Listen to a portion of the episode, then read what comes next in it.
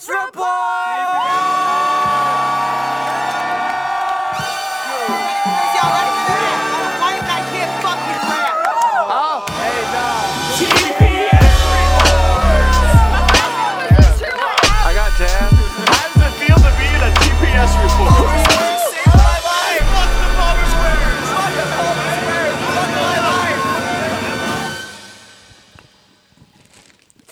Off, I'm not sorry. Won't apologize to nobody. Play me like I'm invisible. Girl, don't act like you ain't saw me. Last year was a mess, and how I acted was Yeah. beyond me. Yeah. With the past there Yeah. involves me. Yeah. You text me, I responding.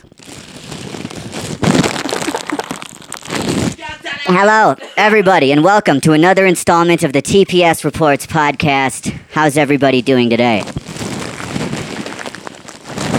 I'm doing fucking great. Episode number 182. How's everybody doing?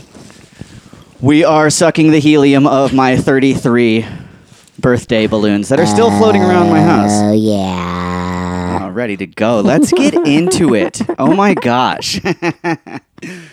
um, new favorite song. Ladies and gentlemen, Absolutely. Gun Kelly.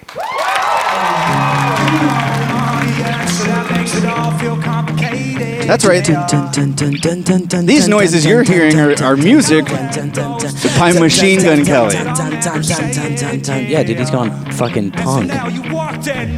SNL, you walked in my life. Walked in my life. This is the gayest thing I've ever heard. We could be listening to like the squish noise of two guys butt fucking right now. Less gay. Less gay than this. 100%. Also, like, hey, I don't want to gay shame or nothing. I want to like rappers that turn into in their 30s and 40s turn into emo children shame. Like, it ha- this is the biggest switch since Lil Wayne started wearing skinny jeans and "Make America Skate Again" hats and shit. It's just like, what happened? You were you were like this whole other guy, and now Machine Gun Kelly. If you're not familiar, He got pardoned by Trump. Do you think he's gonna wear uh, like actual "Make America Great Again" hats now? This is like I, I actually saw we saw um like a snippet of MGK's new music video or something like a month ago. and We were like, "What is this shit? we were What's going on?" And then we just let it go. We let it go. I uh, forgot. when we play songs that we haven't played in a long time. Yeah. I have to pull up my lyrics on Genius.com. yeah, and one of the one of the tracks that I got to on G, like there was a, a promotion, like a sponsor, like it was ad. probably this song, and now he's doing it live it a was month later. It yeah. was him like alone in a studio with like a fake drum track behind him. But he's wearing the like the guitar down like he's Fieldy from Korn with his bass, like wearing it at his knees, and then doing the like rock, in Airheads. I'm just gonna do a lot of uh, metal and punk reference. Remember Airheads? Rex! where they don't have the What are you plugged doing, in? man? No, and he goes like, and he throws it Oh, behind right. his back. Like I'm not playing if it's not live. You know what I mean? So he does this like theatric, The- whips the guitar around with the strap on the his shoulder. defiant Brendan Fraser. He's decked out in matching pink too, and it's like that's not not not even to push the gay thing, but it's like MGK wasn't necessarily looking or sounding anything like this on his last release. He's got a cool Pink like, uh, mic, Mad pink Max guitar. like a fluffy Mad Max mohawk. Yeah. Um, yeah. so fucking breaks it down like shred, shred, shred, warp to a shred, warp to a warp to a warp to a shred. Sum 41, rancid shit. Doo doo This doo is doo. not Watching even. the used. don't even compare this to Rancid. These are just people that I saw at Warp Tour where they used Sum 41 and Rancid. he did the Brendan Fraser right there. It's Mm-hmm. way weaker. He throws it around.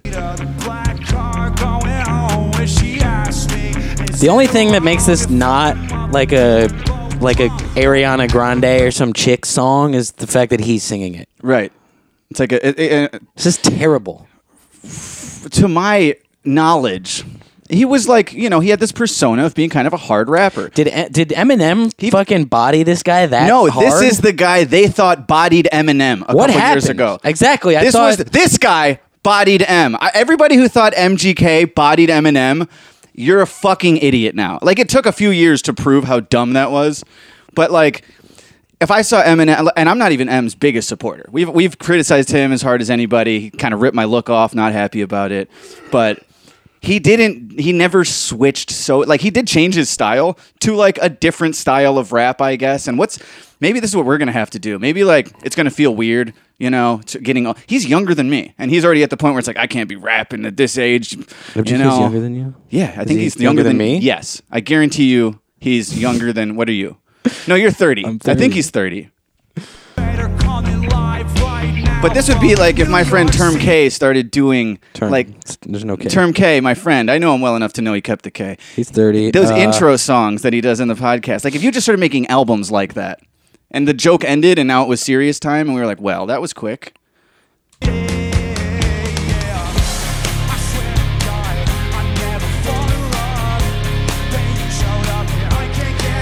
If you like this song, that is totally fine as long as you're 12 years old.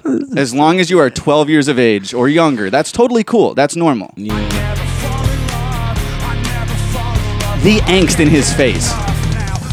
I'm not sorry, won't apologize to nobody. Play like I'm invincible, girl. Don't act like you ain't saw me. Last year was a mess, and how I acted was First off, I'm not sorry. Won't apologize to nobody. Play me like I'm invisible. Girl, don't act like you ain't saw me. How's about at this point in your musical trajectory, we stop with the Ebonics and the black slang? Yeah. Girl, don't act like you ain't saw me. Maybe if we're gonna switch, I like you ain't saw me. we switch all the way out of like the whole like it's like when Carlin had that bit about wearing your hat backwards. He's like, it's cool when black guys do it. I was when in- white guys do it, uh, it's corny and fucking lame. I was in Florida recently, and my girlfriend's roommate had a buddy of his over who's like, uh, Did you act like you ain't saw him? like a sloppy, like punk, quote unquote, guy with like leather jacket and studs and, and nose ring and messy hair. and That sounds everything. like maybe a punk. But he's guy. like a Florida punk who's still. I put on The Simpsons. Uh, it was the one where Marge uh, and Homer. It's the one where Homer proposes to Marge. They're like reminiscing about their their whole past. And Homer, like uh, when he proposes to Marge, he puts an onion ring on her finger. Uh, but the dude, the dude talked like only in Florida is there a punk rock guy who's like he's dropping n bombs. And, he, and he's just talking all like he's got like a hood accent right. on him, which is very unfitting, not just for the guy, but on top of it for the outfit. It's enough to like look. We're the Palmer Squares. We play into the we're white. We're corny. We're tell me this square. motherfucker about to put an onion ring on shit, his You know what I'm saying? Shit, extra crispy, dog. Hey. But, like to be. Uh, we gave those fuckers a hard time a year ago that made a diss track about us, and they're just like white kids trying to. Scumbags. Yeah, but still, like putting on the ha ha ha. Yeah, that next time you think twice before you come at me. You, you if you aim for the king, you best not miss. Ha, ha, ha. it's like you're a white chick, you know. Stop doing that. You're a lesbian who's calling me a faggot for bullying somebody. So everything's upside down. This is bizarro world, really. You know, I just didn't see this one coming. Hey, I've said this before too. I remember I saw uh, Juicy J live years ago with Taggy, Yes. and MGK opened, and I told you straight up, I still feel this way. you sang his praises. Stole the show, dude. He was a great rap performer. I was, I felt like an idiot for criticizing him so hardly five years ago. I was like. I never really gave this dude a shot, and I came here to see like a dude from Three Six Mafia, and now I'm here watching MGK, and I'm, and then afterwards, like Juicy J kind of sucked. He phoned it in. Yeah. MGK was climbing the fucking thing that the stage is made out of. You know, the fucking like yeah, the, the little rafter up, up you know Something the rafters. It's a, it's like the ladder thing that stacks. Yes. and you can use it like a. We all know what you're talking about. it's metal. it's got step pieces the in it. leg to the stage. It's like the thing he bounces the golf ball off in the end Happy Gilmore. exactly. it's that thing. But he was doing a. Happy Lookout. so it sucks. Like even a dude, I'm not as huge fan. or when a she huge yells fan of "Happy him. Look Out," more hardcore than Oh. than anything by Machine Gun Kelly. like you ain't saw me. Well, girl, don't act like you ain't saw me. Well, girl, don't act like you ain't saw me. It's uh, my old girl, DVD player. We got like the A and B. me. Last year was That bugs me because you know he's still sitting there writing in his pink cargo shorts now, but with all this like Ebonic slang, like he's still writing You don't a rap think he's got track. a pink pen and a pink spiral notebook? You know what? Uh, no, it's just like, this is awful. girl, don't act like you ain't saw me. I also come from Not for this song. When you're Like- writing lyrics for this song, I'm, that is like that's unacceptable to me. And the and I read an article like Billboard talking about him performing on SNL and how like he just his NS, SNL debut he knocked it out of the park. Like MGK is in a league of his own. And I'm just like, what are we talking Well- about? This is bizarre. I wouldn't have expected anything less from Billboard. Girl, don't act like you ain't saw me. I was born in into a, a punk rock family with punk rock roots. We're we're a bit of purists where I come from. You guys so wouldn't it's have also this on just, the record it, it also just disgusts me that music like this is is like categorized by some people, even if it has pop punk, even if it has the word pop before it. I don't I don't understand why punk has to be any part of the equation. Right. I, don't, Uh, I wouldn't even know what to call this because punk is so far out of like it's not hip hop. Obviously, he's doing a different genre, but it's not genre blending his old rap roots with this new thing. This is just like emo. This is like Blink One Eighty Two when we were in middle school. What I just said, no, Yeah. no, the, not even like, like I said, But if this is Ariana following the Grande was singing this, you wouldn't even, it wouldn't even be odd to you. You'd be like, why is she doing this song? This is No, an Ariana honestly, Grande it is song. odd because sometimes she does the same thing and says like, you know, but she's singing like, you know, fuck around and you might catch these, and I'll be like, what are you talking about? Why are you Yeah, using this like like, modern slang? Why are you cursing for I don't these like, like, when the Disney weekend pop says, songs? "I was fucking two bitches in the back room" Right. or something. We really do sound like our conservative fathers, like right yeah, now. but it's just there's something about like timeless music. It's not very ladylike saying the F word on track. Uh, you know. Frank Sinatra wasn't like, I fucking did it my way. oh, the It would ju- it fucking would highway over there. Weird and less classy and less timeless. I've been had that swag for a minute, dough. Shouty, come sit on my face, girl. It's like, ah, do a song that sounds like this. It doesn't have to. You know me and my goons, we keep it a stack, dough. No, these aren't words for the, these lyrics. Write like a fucking 12 year old girl.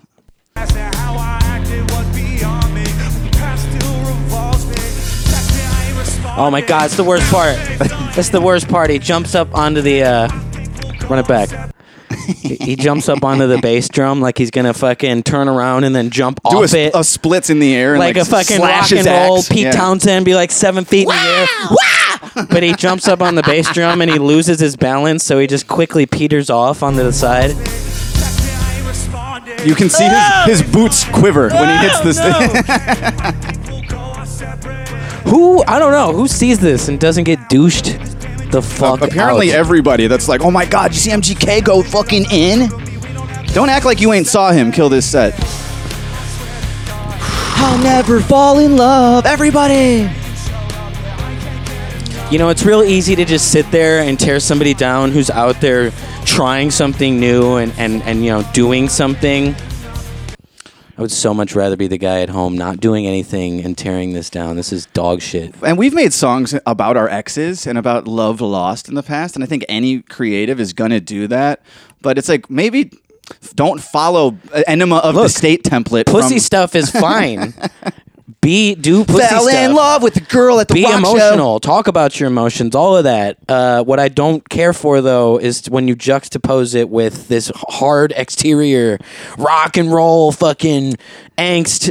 I don't give a care. It just seems so like uh, Douche. No, but it's like he has No, a it 15 is, year though. career spanning a different style altogether, and then he just comes out like, "Hey, I'm making my SNL debut." When I heard he was on SNL, I was kind of like, "All right, I'm gonna see like," and I forgot that he's doing this whole Blanket Warp Tour fucking thing now. I wouldn't have cared if I he was rapped. honestly, it's anyway. way better. I'm way more obsessed with this song than I am if he would have just came out there and rapped something new. If he would have done Rap Devil live, the Eminem diss, like even when it was hot a few years ago, They casted him not as in good as this. SLC Punk 2 and they created a monster, bro. Swear to God. No, but listen to the music. to the music. This is any pop female singer's Just song. eighth note. Yeah, there's not. It's not like he's really flexing his new skill set with the singing and playing guitar live instead of rapping and climbing the gate step rafter. Then you showed up and I can't get enough. I swear Wow, wow, wow, wow, wow. Wee, wee, wee. but he's rocking out, dude. Isn't this like what every? I don't understand how punk rock went from what it was when it was birthed to a thing that's exclusively made for 13 year old girls. But this is not punk rock. This is just like- Exactly. it's the label they put on it because labels don't mean anything anymore. So yeah, uh, he throws the guitar back like Brendan Frage. Airhead. Another guy who stole his name from a fucking real life criminal, murderer, gangster guy Exactly. just to. just to be that. What a disrespect to fucking to real Machine it. Gun Kelly. Not only that this guy stole his persona for almost two decades, but that now he's still keeping the same name and going like, yeah, but I'm also hard, but I have a sensitive side. I'm vulnerable too, and you can tell because I wear pink and sing about falling in love with my ex's best friend or something. I don't know. I'm I'm confused. Oh, but I didn't tell you who he's playing with, Black Bear. So you knew off the bat it was going to be hardcore because it's Machine Gun Kelly with Black Bear, and we all know who ah. Black Bear is, We don't. the hardest of cores. I've heard of Black Bear. You've heard Black Bear. We've even done our own rendition of Black Bear. Oh no, they're not in here. They're not. They're Yeah, not. you know what I'm talking about. Fuck you and you and ooey ooey you. Hot girl bummer, bro. Hot girl bummer. Fuck you and you and you. I hate your like I'm- friends and they hate me too. I need to put together a band who can really, uh, who can really articulate my hardcore feelings and vibes.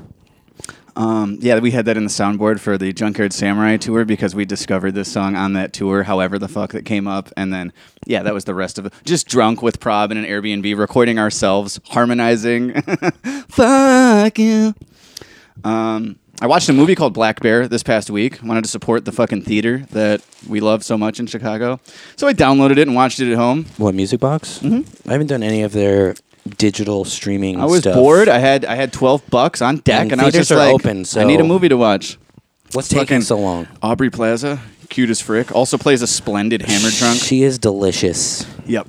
Uh, but she also like uh, you know you, you, we- we've all seen actors play drunk, and it's like yeah, but they're sober and they're trying to play drunk. She looked drunk, dude. I think they just gave her a fucking fifth. Fuck you. All right. Well, moving on. That's enough of that. We have to get to MGK's second song he played on SNL. I haven't even heard the second song. Once again, Machine Gun Kelly. I'm obsessed.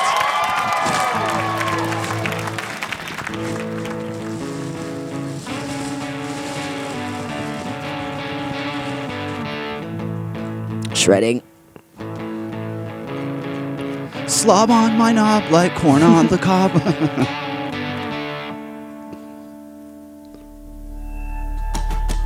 I got in trouble the first time my dad saw me dance with the devil. I got in trouble the first time my dad saw me.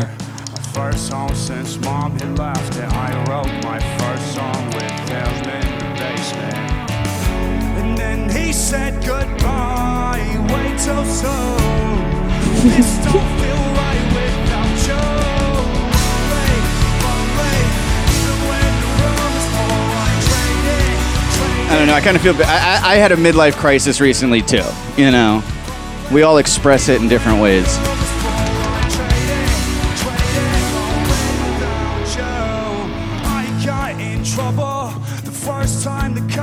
This guy bodied M.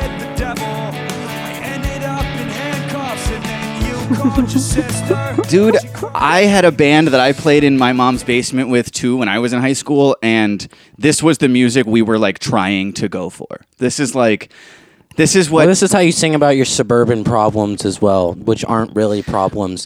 I got in trouble for skateboarding at Tarkington. My mom had to pick me up from the Wheeling police station. Marco Prinarov took a shit on the sign and threw it at the library window. We ran from the cops. We called him tons of fun. He slingshotted his duty at the window. It went kersplat. I got community service for putting rocks in the road and watching cars hit them. Public endangerment, vandalism charge. Almost got my ass beat by a dude in his 20s. My mom grounded me for playing ding dong ditch. You got a shoehorn. Dong Ding ditch. dong. No, but this is like I, I can't escape from. This is song. These are songs that should be sung by like Ashlee Simpson or someone. Which is Ashlee the, Simpson. yeah, I guess you're right. They should. They should have been songs 15 years ago, and then that career was Kesha. canceled. I don't know who's who's a girl. I remember. I miss when we used songs? to cancel entertainers just because they sucked. Remember, like Ashlee Simpson. She got caught lip syncing on SNL, and they were like, "Yeah, Mm-hmm. sayonara, sucker." She didn't have to tweet something questionable. I'm saying we should reinvoke that so we can get this MGK the fuck out of here. He's wearing like a fucking the homepage of Hot Topic. He's got spikes on his neck, dude.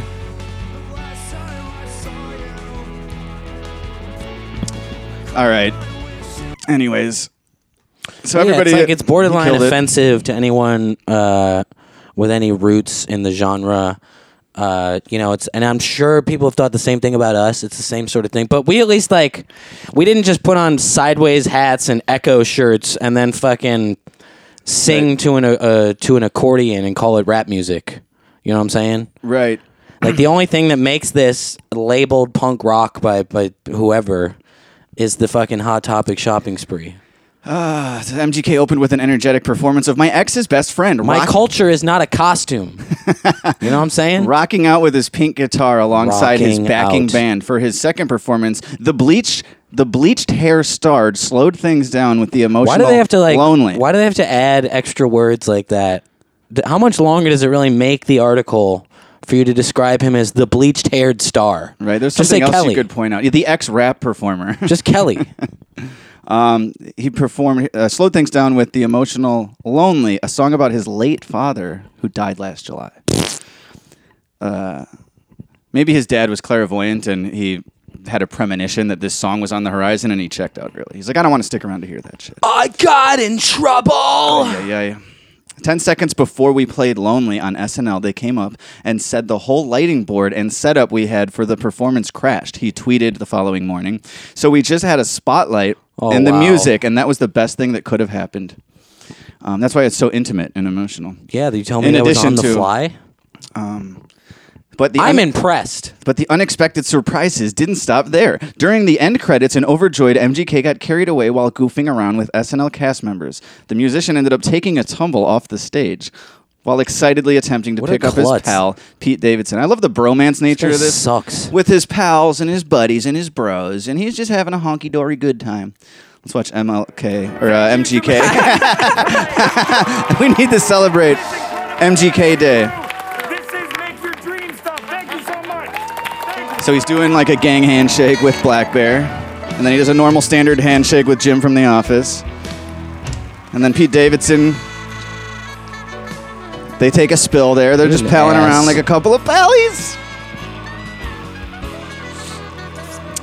What a what a guy.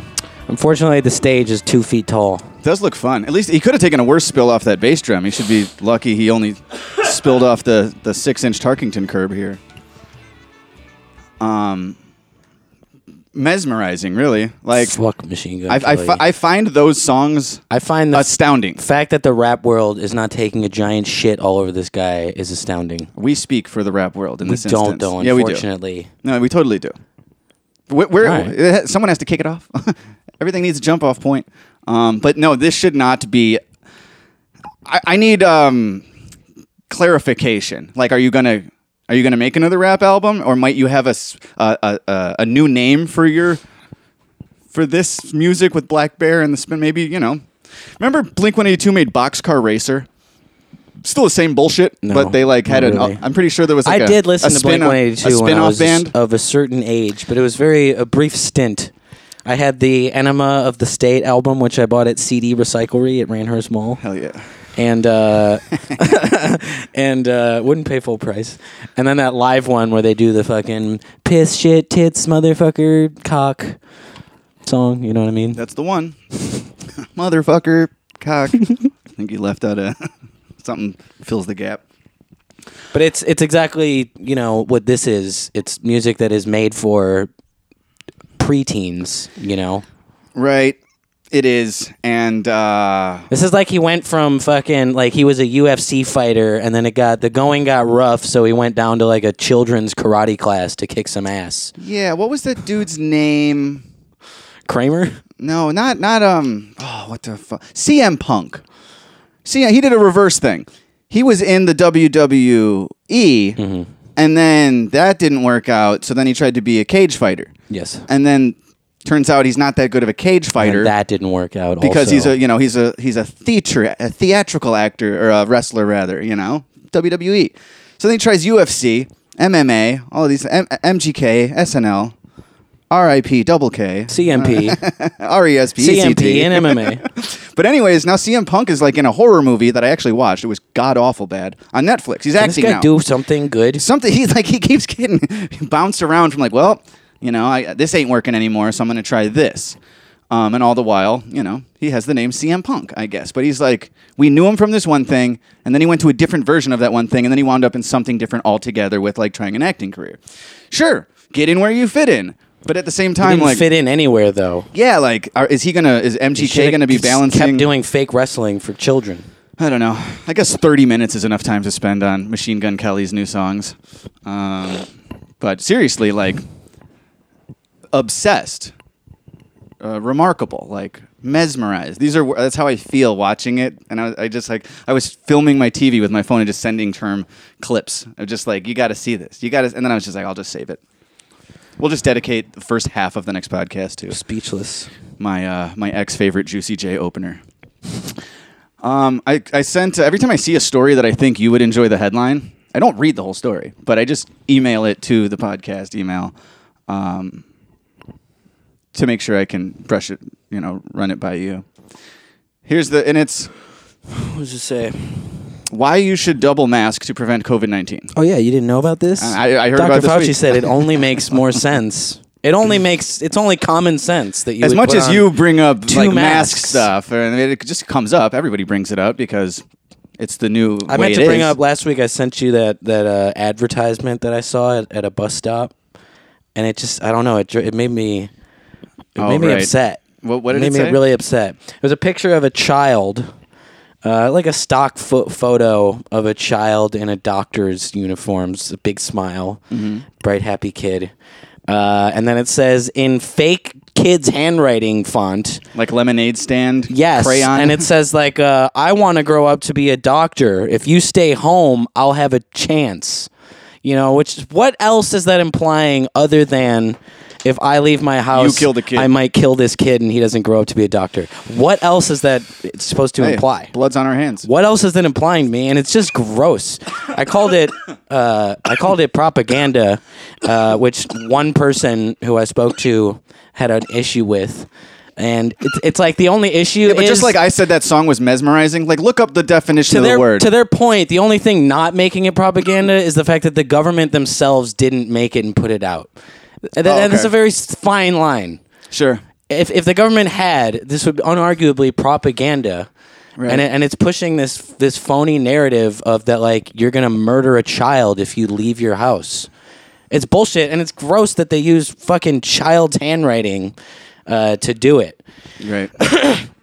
And then you wonder, like these stock photos of people, like if, if you know this kid had no idea when that picture was taken, what it was going to be used for. His But- parents had no idea. when I when I see that headline, um, it's it's like we're a year into this shit, just about, and to see that it just confirms to me that like they still have no plan really, or like nothing is Not at really. all. Oh wait, we tried the masks for a year and it's still the numbers are going up. So two masks. This sounds like a fucking cartoons like idea of Right. what to suggest. Oh, like, but this is real life. It's been a year now, and stay home, wear a mask if you leave home. Everyone does it. None of it's working really. So they just go two masks. So I'm guessing next February, three masks would be the natural progression. this is like a an SAT question, you know. this is what's the progression of Right. the sequence here. No, and I talked to one guy who, you know, he's explaining how the the masks and the social distance distancing of six Distinction. feet, the social distance of six feet and the mask are the same measure. So if you're doing one, it's not really necessary to do the other. The reason you wear a mask is to not send viral droplets I remember we out of your pointed that face. out. We were pointing that out back in April because that's exactly what all even these cunt politicians whom I hate in Chicago specifically, like everybody said that. Like when you cannot maintain six foot social the viral distance, droplet. be sure to wear your mask. The reason you stay six feet away is because a viral droplet will only travel, you know, between five and six feet. So if you're not, you know what I'm saying? If you're not wearing a mask, you just need to maintain a six foot difference. That's all right, Uh, though. doing both is is somewhat redundant. I, I actually, there's another headline that I saved because I wanted to know how to talk to you because I wasn't sure how to talk to my friend anymore. It says what to say if so, to, it says what to say if someone wrongly claims 99% of people survive COVID. I remember you told me that. Well, what you should do is You told me that 99% of people survive COVID, but I need to know what to tell you. you go look at the numbers, and it's 97 it's something. Right. Okay, Um, so 97 is the percentage of people who live. Uh, there's over 100 million cases worldwide and 2 million deaths. It says so it's pretty you don't even need to do much much math But it- there it when the just says- number of, No, I peop- don't of know. cases is 100 million. Sorry. The number of deaths is 2 million. I don't know if I should listen to 2 you or million Vice is article. 2% of 100 million. You know what I'm saying? It's funny to me because like, there's a whole article here dedicated to like just um, what math can prove to you if you just use a calculator. It's like you need to read a whole article about how to talk to your friends. And uh, but it says the stat has become in- extremely popular with both celebrities and your COVID denying friends. So These are numbers. so you're the these are d- numbers COVID denying released by the friend, not a CDC. celebrity. Right. What's funny to me if, is if you jump down a little bit too, because I did actually read this article, and um, What does it disprove its headline? Like almost every fucking When someone brings liberal, COVID 's- liberally biased uh, article. It is very and I won't say propagandic, but they are pushing like like they make you feel like the enemy if you do uh, like look a little further into it Right. at all. It says if someone brings COVID's in, in quotes low. In, in COVID's quote low mortality rate, so they already want you to think that it's it's high, even if it is one, two, or three percent. It's two percent. Uh, Right. Um, uh, so the low mortality It, rate it in the might be two point one five percent. They're missing a few major pieces of the puzzle. Deliberately or not, the biggest one, the 99% stat, just isn't true. According to an Associated Press fact check, scientists are still trying to determine COVID's infection fatality rate, and the 99% stat seems. Uh, stems largely from May 2020 analysis that is yet to be peer reviewed or even published. Instead, it's been twisted by people whose interests lie in pretending COVID 19 doesn't exist. No, I'm not pretending it doesn't exist though. Right, Because so that's another big push. That's another big umbrella statement of like a lot of us believe it exists, but we don't agree with the the rules that that, have no consistency. Yes. Uh, I think that people's fears are being heightened by by stats being blown out of proportion. there's a large level of fear mongering that is not necessary, but that the media and the rule makers do capitalize on. Um, but it just says here, it also doesn't gel with what we've already experienced in the U.S. We've had an estimated uh, 25,300,000 COVID cases as of this writing, with 421,000 deaths attributed to the virus, more than 1.5 times the supposed 1% mortality rate. The way they put that, more than 1.5 times. So it's not 99%, it's 98.3%. That's what I'm saying. So I look at global. and there's a whole numbers. article dedicated to how to make your friends feel stupid if they were 0.6% off. That's what I'm saying. So I look at global numbers, and of course, and they give you both numbers. You can do the math with 25.3 and 421,000. Just do it and you'll find out exactly. You don't. It's it's not a debate. Why, why are these articles trying to make debate. more of a kerfuffle? A globally, fucking- there's 100 million coronavirus cases. There's 2.1 million deaths, and there's 72.9 million people recovered. Now, I know that you would then say that, well, then the recovery rate is 73 percent, but of active cases, 25 million of them are in mild condition, and you could probably assume that those 25 million people will will eventually join the recovered. Right. You know what I'm saying? So that's where that missing 25% lies. And the serious or critical condition of the currently infected people is 100,000.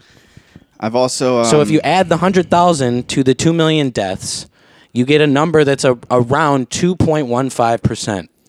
right, and which is So, which means a not- 97 and a half, 97.85 recovery rate. But the demonization of like the the people this article's talking about, where normally this would be like like this, like you know, I, mean, I guess we can talk about there's a 99% recovery rate, which is a positive, even though 421,000 people is a large number. Less people than that should die, you know. Right. So it's like let's not ignore that. But if you go like it's 99% recovery rate, and then they're like, uh, uh, check that, and then I go, I'm sorry, 98. Like that. That's that's it. We're still kind of talking. We're still making the same point about not denying the existence. And it's not even a point I choose to make, but I still feel as though I can be objective when I see articles like this of like, why are you telling me what math can tell me better? You know? Like Exactly. you're you're telling me how math works like I didn't learn that. People also like to put it on anyone who, who brings up these, you know, the 97% recovery rate or anything like that, that you're uh, discrediting everyone who's died from this oh no. by saying, like, No, they're discrediting The you for being one percent off in your statistics. the person who got upset with me calling that ad with the child and the fake kid's handwriting propaganda said that I was discrediting every person that's died of this disease. And I said, like, Oh my god. What a leap. What a leap and a fucking bound. the way I see that. it, this ad is exploiting everybody who's died of this virus. Yeah. And I don't understand why me questioning somebody's fear mongering means that I'm discrediting anything. And that's what makes this such a polarizing issue is that somebody. Uh, so if you know somebody who died, I know somebody whose uncle died of cancer. He'd had cancer for years. It finally caught up with him. He died of cancer. They tested his corpse for COVID. He came up negative. They tested his corpse again, came up negative. They tested the corpse a third time, came up positive, and they listed it as a COVID death. So, but if you if you tell that story to someone, How does that even work? So It- three times post mortem, or, or you know, like They just the word? keep testing until they get a positive. Who's to say if you got one positive out of three So, tests? so none of those tests you just described were while they were alive still. No, So a corpse caught COVID. I don't know. They just test the corpse. I'm uh, You know, but if it came up two out of three times negative, who's to say that that positive isn't a false positive? But my point is that people treat what I'm saying right now as they'll always say that, well, that's anecdotal evidence. But if someone says, I know someone who died, you know, and they were, you know, they weren't uh, elderly or they weren't obese, they didn't have pre existing conditions, that's not treated as anecdotal evidence. And that's something that like shuts down the entire conversation. Yeah. And now you're you're you're accused of like discrediting their loss. You know, when that's never your intention. What your intention is is to say that like I don't think it's healthy for just- everyone to be convinced further that they, it's a good thing that they should shutter themselves in their homes and isolate from their loved ones out of fear that they'll kill some kid who wants to grow up to be a fucking doctor. we can't all like forget And you know what? to, That kid's to gonna- stand in the center and see when there's like there's clear divides like people trying to make waves where there are not through a lot of this and there's going to keep being that and like i think that what sucks is it's easier to just read something and and pick your side and then which also declares who the the enemy is like who the other side is Right. and run with that but at, it's such a it's not even a year yet that the pandemic has been in america but it's been a year of covid if we're starting back to wuhan I think it's been about December It's actually been a year, I think, since the first case. It was the end of January. it's been it's year. been yeah um since the first. but i was hearing about case. it in wuhan uh, We were hearing for, for about it in weeks maybe even two months yeah before it got here in like the fall of 2019 is when we started seeing videos. But either way, look, in China a year is not a long collapsing in the time. My point is, a year is not a long time. So the fact that everybody, because we all have the internet, we all decide, you know, that we're experts, and you know, the whole all I know is that I know nothing. Like I'm fucking stupid, and The I will even speak. I'm. Ta- I'll talk about these. I'll pick my side just for the sake of discussing these articles. But my point is that I see the articles pushing like dividers. You know what I mean? Mm-hmm. Where it's like wear two masks, wear a mask or uh, uh, one mask, and if you're n- not near anybody, don't wear a mask or whatever. But we don't have to then start playing like the one mask versus the two mask rule, and now one mask guy is the enemy. Like right. it's- Here's why your wild. neighbor is a murderer for not wearing two masks. and, and stuff that you can all observe easily, like mask, no mask. Now we decide we're righteous and they're evil. Just basic shit like. I saw a thing. Um, it was just something on fucking social media, but like kind of uh, a, a vegan pushing the fact that another reason we should all be vegans is that because pandemics come from meat, which is actually not untrue. But I also just watched some biological scientists on uh, Bill Maher this past week who talk about how um, they think it's more likely that uh, that it came from a lab. In fact, it's to sit to call the lab theory the conspiracy. It's there's so much more in that, and they get into these details, and Yeah. they ta- they split about uh, the two different. They break down one um, vac. I'm stupid, so I'm paraphrasing this terribly. But one style of vaccine versus another style. One is more traditional, one is more modern, and how how how can we be so comfortable trusting something that just got invented necessarily versus this is a vaccine, but we're doing it the old way. So they're and they're just talking about how they get vilified and have to put all sorts of disclaimers up just to whatever publish their text or speak on their podcast or whatever these scientists do. But they're just saying, you know, they're they're trying to be objective, but people will hear somebody say like, you know, it still might have came from a lab. We shouldn't have ditched the it was lab based because the vaccine is it, it affects whether or not the vaccine's going to work, right? If it's something that did come from meats and bats or whatever, we know how to do that. But Couldn't the fact that they're both? making vaccines for something that may not have been from animals, we should we need to know in order to get the vaccines as uh, effective as or, or just as safe as possible because Right. we don't know what future side effects could look like from a vaccine that's six months old. Couldn't and the it- way we're doing it for the first time ever. Couldn't it have come from a bat? But just saying that apparently, Couldn't it be both. you know, gets you scarlet letter a lot of times. But I have no reason not to listen to these folks at least express their theory about it because they're biological scientists who work with animals and have been vaccinated way more than I have. It's just like I'll listen to them speak, but a lot of people, again, these like sofa warriors, you know, just want to be like, no, wrong. conspiracy theory in someone's face as a bad thing uh, you know, have done no research that they know.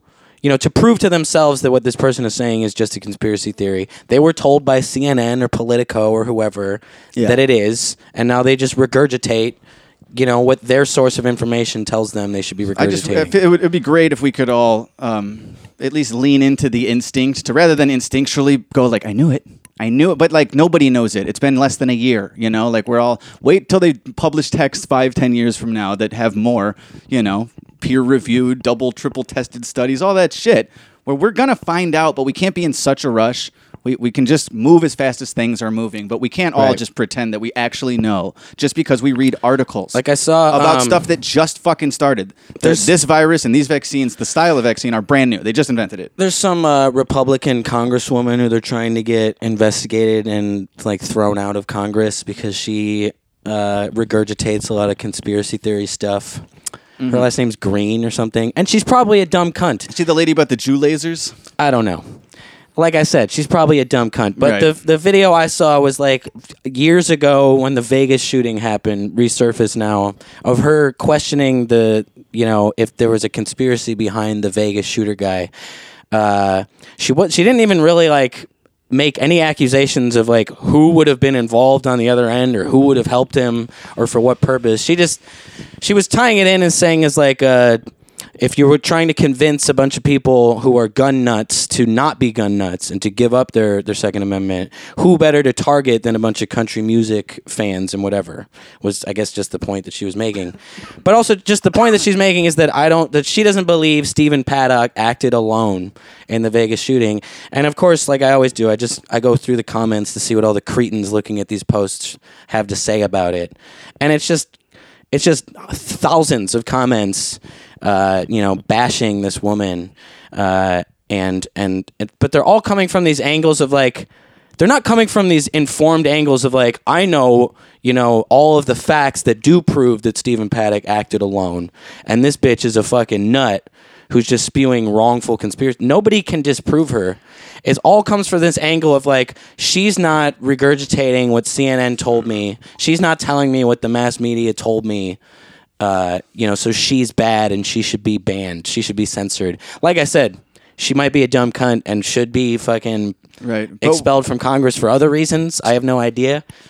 Uh, but it's it's little ones like that that bug me, where it's like these people who who like don't see it as productive to question anything they're told by mainstream media, especially with something involving you know a story like that. A guy, one guy shooting hundreds of people out of a hotel room window, you know, with with hundreds of pounds of ammunition and firearms. Yeah. You know, it, it could do you some good to just question There's also a how lot he of got all that to the room without being noticed. like, etc. another thing we're not experts in is like the the past history of similar events where like a lot of times uh, it took years of research to like catch a killer or killers or prove that it wasn't you know one shooter Mm-hmm. or something like that and theories they like the wheels of justice move slow and uh, to be um, I don't know, so divisive and vilifying people that are kind of just trying to theorize, like, wait, how could somebody drag hundreds of pounds alone? Wouldn't it make sense to consider a second person? I understand that, like, whether like they're these are- right or wrong, yes, maybe they are a kook, maybe they are a nut, but at the same time, when if we're all looking for the answer and the justice, let's explore. Let that's what isn't that what detective units and the FBI and all that shit are for to like, like, try all those theories until you get the fucking people responsible. There's this defensiveness that comes from people who like who just want to be ignorantly spoon fed whatever the media tells them about an issue like that. And it's like when I when I questioned when I was fucking twenty, however old I was, twenty two when Sandy Hook happened, and I questioned the facts behind that. It's like I'm not I'm not making any accusations or like again discrediting any deaths. I just have questions. But the second you ask a question, you're pointed at like a piece of shit you know, Right. who, who needs to explain themselves. Like, I don't, I don't have any any end game or reasoning. That's why it's like it's a ch- it's hard. It's not easy to do, but like if you have to try to Just um, because I have a step back, question remove doesn't- yourself from the, the you know the whatever the black versus white, the red versus Right. blue, whatever the thing is going on, and try and see how like because you- based you- on where you're getting this information. So to speak, from, You- um, you're going to get a different side of it. You and ask if a you could see both sides, it's going to be better for everybody. when you, you ask a question about an event like that and people are just like okay so then tell me what happened it's like i don't know what happened Yeah. i just had a question I remember just because i don't know exactly like where it eh, like ends the end game of it doesn't mean that i can't be curious about some of the facts you know if you said the kid was 100 pounds and then you said he had 120 pounds of artillery i just want to know like how he could have carried it all um, I, w- I watched a. i'm not saying the government did it to take your guns I just have a question um, I was watching a like sometimes I watch this uh, conservative leaning comedy podcast, and I'm there for the funny. And uh, but they're smart people too. Good discussion. I don't like whatever pigeonholing and just whatever watching one thing. But I remember in the summer the way they they conservative leaning would talk about the the uh, BLM movement, and basically they would show just rioting and say like, "Show Right. me where the peaceful protesting is." But if you turn on other networks, you will you will find plenty of peaceful protesting that will offset the reality that both things are happening. And then I watched the same program more recently talk about the Capitol insurrection, and they were only showing the people like a mile away being peaceful and going, "Where's all the violence? Right. Show me the violence." And I was like, if you look at another network, you'll find like and I'm not mad at anybody. I'm not going to oh, cancel him. I'm not watching his show anymore. He was never funny. It's just like that's interesting to me because I'm standing from a vantage point right now where I can see both and decide for myself that it's weird because it's making the point that it's always both. It's always both. Yeah. We can't just pick our side and look like that. You whatever you're turning into, we'll do it. Like just watch them cover a liberal uh, story versus like a conservative story or something about Republicans versus Democrats rather neither side has any they do both and they cover it opposite ways and it's like well that, that's he's not a newscaster Yeah. so i'm not surprised by it but i'm just glad i see it both ways instead of being like you know what he's right and blm are the terrorists and the republicans are the good in finding common ground. Both sides will just justify uh, things that they criticize the other side for doing, but once their side does it, they'll find any excuse to justify it.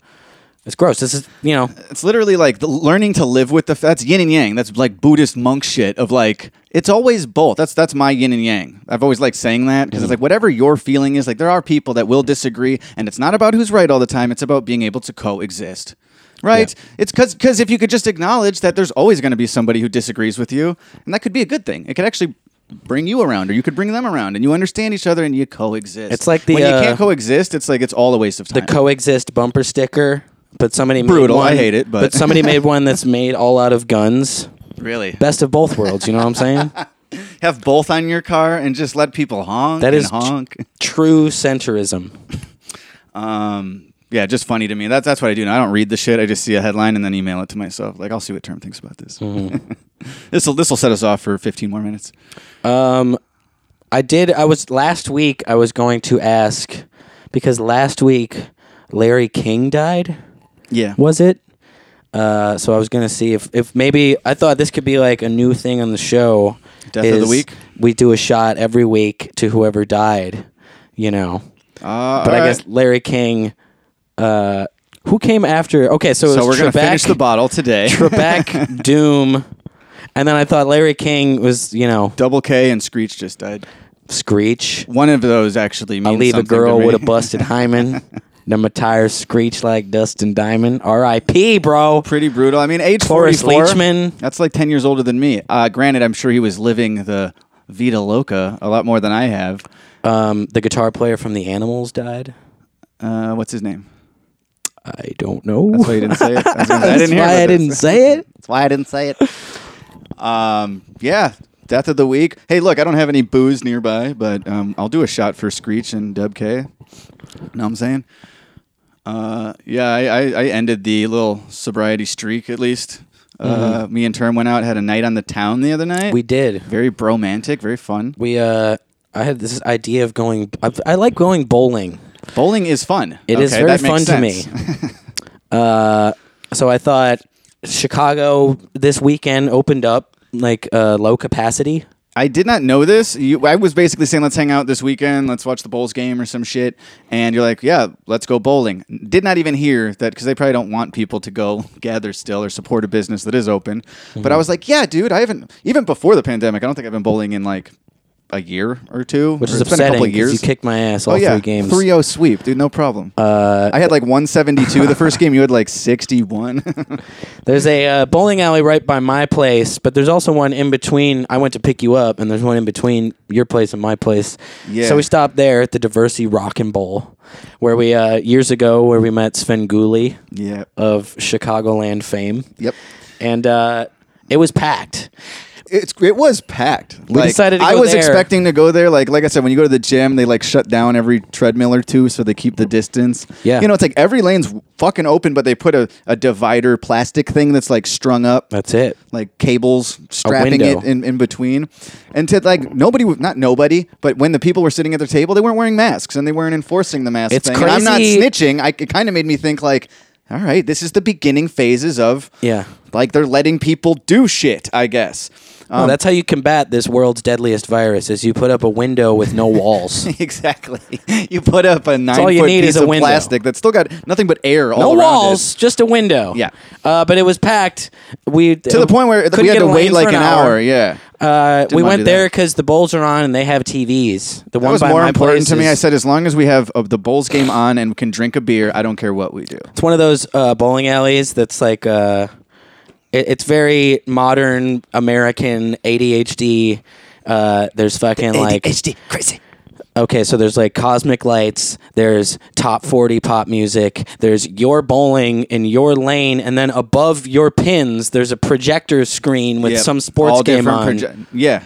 Like at least if you had to guess how many different programs between all the screens were, like it's at least like seven or eight. And then, but still like 25 screens. They're just alternating all these different college games and shit. Not a one. Regardless, Not a one uh, Bulls game. We think, fuck this. Let's go keep it low key. I live right around the street from an old uh, bowling alley called the Fireside Bowl. We used to live uh, when Term and I lived together. We lived over there too, and that would be where we would go bowling every few months. We would have friends over something. my some- dad. Uh, that was the spot. My dad played some shows there with the effigies. I remember there was one show that they played when I was a little boy. Uh, and I remember got I got to stand on stage the whole show. They put the stage in the lanes. That's what I remember. Damn. They had a show at the Fireside Bowling Alley, and the stage was in the center of the lanes. Uh, so I like the Fireside. Again, roots, punk rock roots. We, we've always been more like dive bar than club type. Anyways, like we'll, we'll always take a dingier, older school, like less renovation recently type of spot. Or, uh, but anyway, so we switched because we're like, let's not wait an hour. If the bull, I bet they're open over there, and it's never as popular as poppin'. Um, and it wasn't. We were the only when we were walking in. Three other people were walking out, and we were the only people in there. whole place to ourselves. Whole place to ourselves. the exact opposite of where we were. No projector TVs. Uh, no top forty. No screens, by the way, but they had like a tube TV up above the vending Tube machine. TV. Like a 20 inch tube. And I was like, and that's not, none of these are on um, the Bulls game either, but I'm like, can I switch the channel? Dude just gives me the remote. So This is now your I'm place just, now. I'm This is clicking your bowling alley around. now. I got a Budweiser. I got the whole fucking, you know, place to ourselves. the tube TV is so old and dumping shitty. money into the jukebox. We're listening to our tunes. Oh, I got to put on 15 minute Eight Miles High by the Byrds on unissued, unlimited. Uh, the tube TV that we get the Bulls game on is so old and shitty Right. that the Bulls game The doesn't aspect fit it. ratio is, is too wide. It doesn't This. fit the screen, and there's no score scoreboard. It's just cut off. You can see like CHI, but no numbers. so I'm watching the whole no second score. half, and we're like, I'm on my phone refreshing the score as I'm watching the fourth, and it's like, like I said, This is a way more Terminac vibe. But we were just like, I couldn't even been doing it like like it wasn't working. Like you have to tune into two screens to even get the full game in a busted old establishment that nobody's supporting. It just and it was like it was so comfortable, like.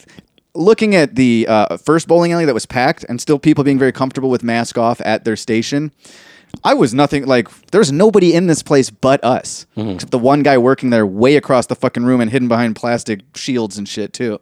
So it was just like, yeah, we had no masks, fucking bowling, I was so happy. solo, just just us, man. That was fuck and I haven't been bowling in years and again, you know, you heard my meltdown. I just like ah, a lot of cabin fever. Stuck inside, haven't Right. really done gone to a, a place where you could dine in or throw a bowling ball or anything. So I was actually a little worried that I'd be like anxious to go out and be in a because it's it's been a year. You've caged me, and now I don't know how I Right. feel. I felt I always great. I was so that happy to I- go do something fun that felt safe and normal. yes, I forget that like I'm living life. You also went to Florida a couple times during this Couple to times. visit That's the your only girl, time I've bowled. and they're way different over there. Right. Um, uh, as but far I as have bowled a restrictions. few times in this past year. Every time in Florida. Didn't show. Got your ass whooped. All right. I've always been okay at bowling, like not good, good, but usually, usually over a hundred. I'm very I felt like my first game was like really good. I did not expect to. Uh, last time I went bowling with Berta, I bowled a turkey, three strikes, Mm-hmm. 10th frame, and then the next game just went back to throwing gutter balls. I got, a, I got a no two strike consistency nine to my pin. game. I got a almost turkey. Somehow I can throw three strikes in a row and then go eight more frames with nothing. So we did that, and then uh, went and crushed a pizza and drank Jack Daniels at your house, and then I took an Uber home because th- there's a big snowstorm that just rolled through Chicago. This is maybe the biggest It's the biggest uh, I can remember in five years. In, f- I was going to say at least five. I remember a Five big years. one walk into my old job, which I haven't even worked at for four years, I guess. But uh, I talked to my grandpa. Yeah, it's been a while. There's a lot of snow the on the leading ground here. authority on Chicago weather. yeah, Uh, it's the biggest one in five years. and I have a car now, so I had to like, and I, I don't got nowhere to go, but Melina has work, so I dug the car out. I offered. I was like, you know, this is. I was in a good mood. I was in a productive Yeah. mood, and I was like, babe, I'm gonna take care of that for you. And holy shit, dude, it was like 30 minutes. My arm already hurt. It was sore from bowling because you know. Because you're old. man of a finer age here. Uh, but yeah, so I already had like sore shoulder, and then I went and dug snow for 30 minutes, and I came back in like soaking wet, you know, sweaty. It was. Uh, I haven't done that in a long time. Yeah, I But there's like out. yeah, there's a foot and a half, two feet of snow. It's higher than it should be because like as people snowplow and snowblow everything, it just Right. doubles the the size of everything that's not in the middle of the street.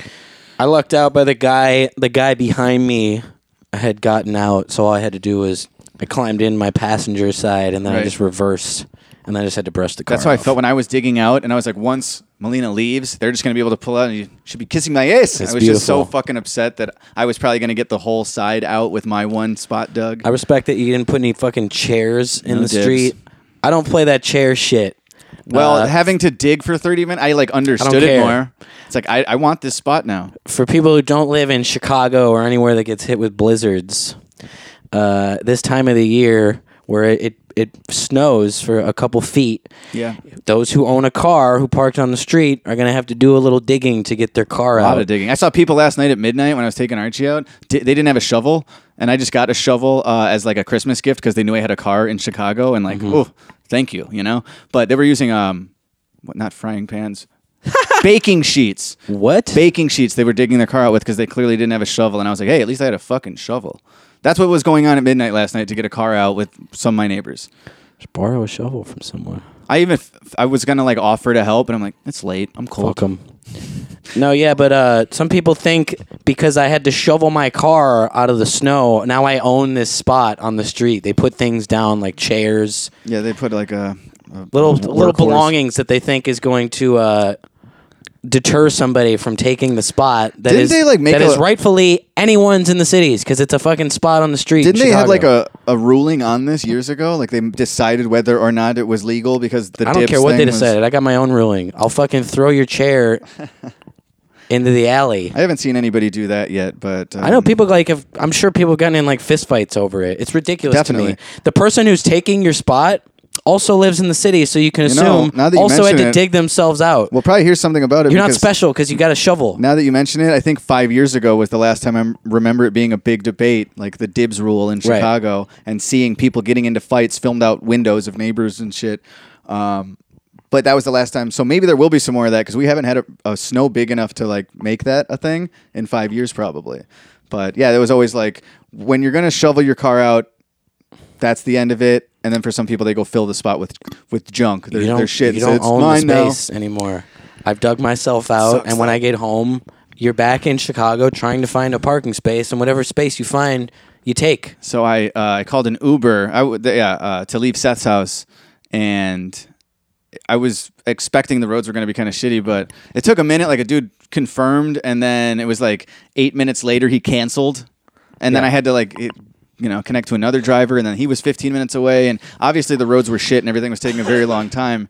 Um, and then when the guy gets there, he's immediately stuck. Remember when I said like course. leaving? I was like, hey, maybe, maybe I'll have my a story street to is terrible. Yeah. Uh, my street, like both sides of it, dip down, so a snowplow can't get it exactly all. where he got stuck. uh, and then like The the other half of my street where you would come onto where a snowplow would enter from like the main road has speed bumps. And in Chicago, they just don't plow any street that has speed bumps. Uh, yeah. It's ridiculous. Can't they lift the plow two feet and drive over the speed bump and continue plowing? Or What's create going an on? extra job where a guy jumps off the back of the truck like a garbage man with a shovel and then hits the speed bump real quick, and then you go or just plow take the these, next flat. Take these gay ass speed bumps out of my street. Um, Uh, but yeah, my first. my street, uh, like on both sides of it, it, it gets lower, so this the the plows can't scrape it, and then the the whole all they get is like a five foot center radius. Term and I live maybe I think it's it, we live at like an eight minute drive from each other normally, and that's how long it's said anyways in Uber. But so normally that price would be like I don't know nine or ten bucks for an Uber, Mm-hmm. and it was thirty two. Like was the estimated price because not a lot of cars available. It's late at night. We just had a snowstorm. It's like I get it. They have the you know surge, Surge. price for shit like that. Uh, so, anyways, I'm like, fuck it. Like, this is the price of wanting someone else to risk their vehicle and whatever. You risk my life, not me. Yeah. Uh, you drive safe, not me. Uh, but I get in the car and he- we're immediately stuck, and I'm already like drunk in a good mood. I haven't drank in weeks, but I was just like, "Hey, buddy, if you need me to push, just let me know. I got my snow boots on. I'm ready to go here." And then he was being very nice, like, "We won't have to do that." And then after a few minutes, he's like, all right, like, and I was like, hey, just tag me in, bro. Put me in, coach. Uh, so I got out and I'm like pushing, and it took, I don't know, probably took almost eight, I don't, not eight, I guess, but six- seven minutes, five, six minutes. I, I'm pushing. hairs here. Uh, but anyways, however long it took, he stopped the ride. So I, I didn't. Nice. It was like 15 bucks because I helped him out Nice. and it didn't take eight minutes. So he's like, all right, dude, I'm not, this whole ride is free. Thank you. But I had to push a dude out before. Everyone uh, gets stuck at the. I'm, I'm sure it was the same spot. And then on there my was some. Street. I've seen people stuck in front of my house three times already since uh, yesterday. my roommate's girlfriend left yesterday, also taking an Uber. Also lives five minutes away, and then 25 minutes later, he comes out of his room and says that she's still down there. That the guy got stuck, probably in the same exact spot. She winds up driving the Uber guy's car as the Uber guy is pushing. Yeah, you got to switch. It was hilarious. Chinese fire drill. Is that racist? Um, but yeah, big snowstorm. Uh, and it's kind of like it's kind of nice, like especially that I don't have to go to work every Totally. day like I used to and walk through this shit if I don't have to. But um, I forgot to stock up though. It would have been nicer if I'd stocked up my fridge. Right. And then you're cool with that. Hey, I don't got to leave the house dude, for I was. I was telling you I had like an aspiration of like you know how I was have been eating better and working out and all that, and I set that goal for this week, and then I got snowed in, and then I was just like, all right, well, it's the perfect excuse. delivery and booze and yeah, just fried watching and movies. microwavable foods for the next junk. three days. just been eating a lot of junk and it was fun. It's great.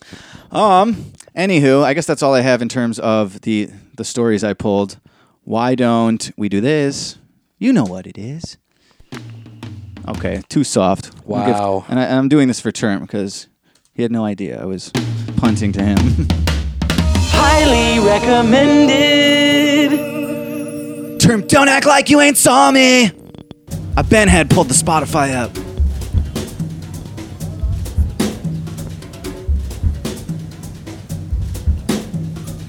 Ooh, oh, you're spurlering it for me. Frick. This is something I should have listened to Oh yeah. already. This is something everybody should listen to because I highly recommend this week. It's like Salma Hayek's gonna do a belly dance with a snake in the. What's the name of that bar? the pussy something pussy, pussy, The uh, the wild gato uh, pussy, pussy, brown pussy, red pussy, black pussy, white pussy, skinny pussy, fat pussy. from Dusk Till Dawn, everybody. This week's highly recommended album comes from the one and only Madlib. Quite It- possibly my favorite musician of all time. It is less than one week old. This came out on Friday. Our homie Zach, our homie who we've uh, we've discussed before, responsible for a large portion of our musical taste. Maybe one of the reasons we wound up writing raps because he exposed us to lyrical rap music before DJ we. Melvin DJ Mill. uh, sent us this new album from Madlib, Sound Ancestors. I haven't even listened to the whole thing, but everything I've listened to has been fucking fire. Fire dog. Uh, it's been a while since I've listened to Just like sat and listened to Madlib beats. A lot of times, my go-to when I don't know what else would be uh, Yesterdays New Quintet, which is like a Madlib side project of just worldly instrumental type music, and uh, it's just great. You can just put on anything and let it go, and you'll find some lo-fi hip hop beats, and then it'll stray into more sample-based, abstract, jazzy shit. Um, this sounds a lot like some of that. But it's still got the fatty boom baps. Fuck yeah. You know what I'm saying? Yeah, I'm looking forward to listening to this in full. It's weird, like the older I get, where like, like I used to be, like I know about the day it was going to come out. A, a musician that was my favorite type, you know. I would be looking forward to the release, and I would make sure I listened to it that day. I didn't even know this was coming, and then I knew it was coming, and I was like, you know, maybe next week. Uh, which is just weird. I guess I'm getting old. One of my favorite producers of all time, the beat conductor. Same. Um, I felt like, uh, especially with Machine Gun Kelly's dog shit pop punk, Unbelievable. I had to bring some some authentic hip hop this week. And Madlib will not disappoint. If you write raps, you need something to write to. You need something to uh, conjure up some inspiration. Go check out Sound Ancestors by Madlib. Yeah, yeah, yeah. First I like off, this one a lot. Two for two. For Dilla. So good. This also reminded me of, uh, and like I said last week, when I did uh, Chico Buarque. Uh, someone was saying that I didn't, I didn't explain how to spell it. Uh, Chico's C H I C O was that unclear? uh, B Chico. U B U A Is that a R? Q U E. Buarque. Uh, I was saying to you after we finished last week how I looked up uh, construction by Chico Buarque. Mm-hmm. And I was like, I should have done some research before I recommended this album. There was so much I could have said It's about funny you it. say that because that's absolutely not the first time you have like as soon as we said and kill Whitey smooches, Like, you just what pull up your didn't I phone say? and then you look up. It's Start like you kicking should have done myself. this before the episode. if- Totally. If, you wanted some factoids. uh, last week's highly recommended by Chico Buarque um, was in 2009, rated by Rolling Stone magazine as the third greatest Brazilian album of all time.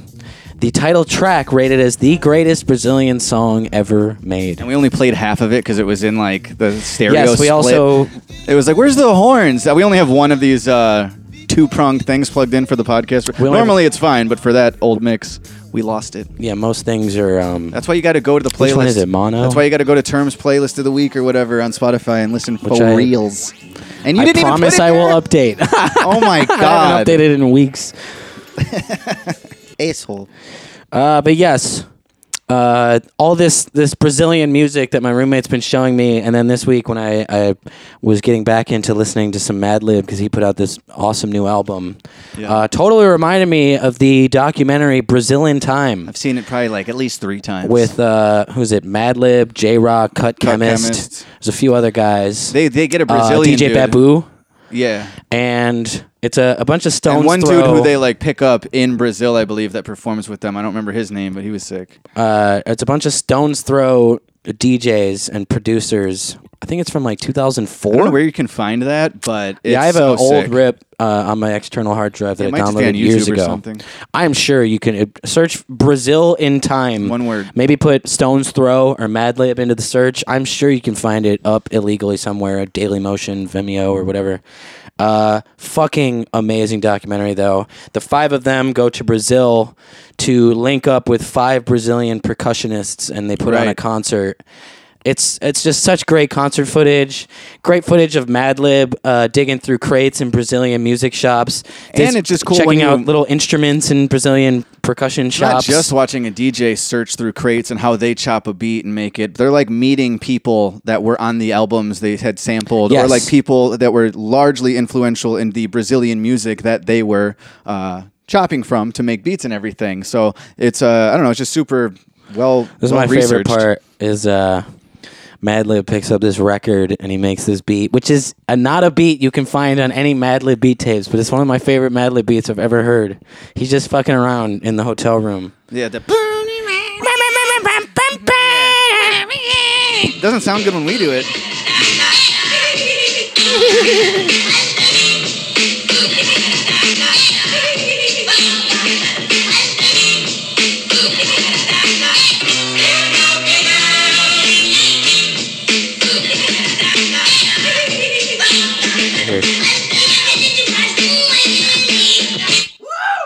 Yeah, I, what's crazy too is we. Actually, speaking of Zach, remember we he used to have the cool. J.Rocc plug where we smoked blunts outside the shrine with J Yeah, I Rock, smoked like a blunt with J.Rocc. two or three different times. When he'd come to Chicago, J.Rocc, DJ J.Rocc, uh, would come and.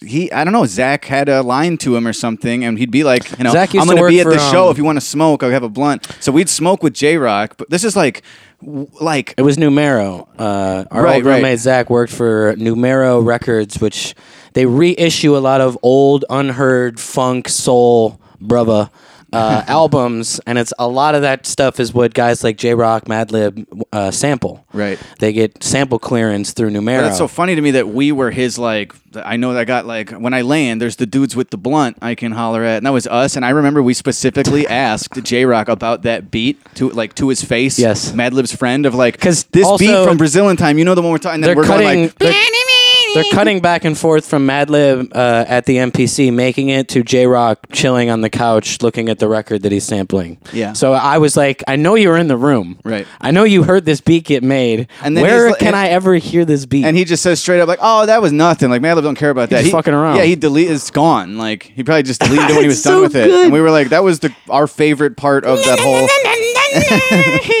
and then we're talking to his friend, like, "Oh my god, we're with J.Rocc, and we, hey, can we ask you a question?" He's like, "Yeah, that beat's like it's gone. He farted that out, dude."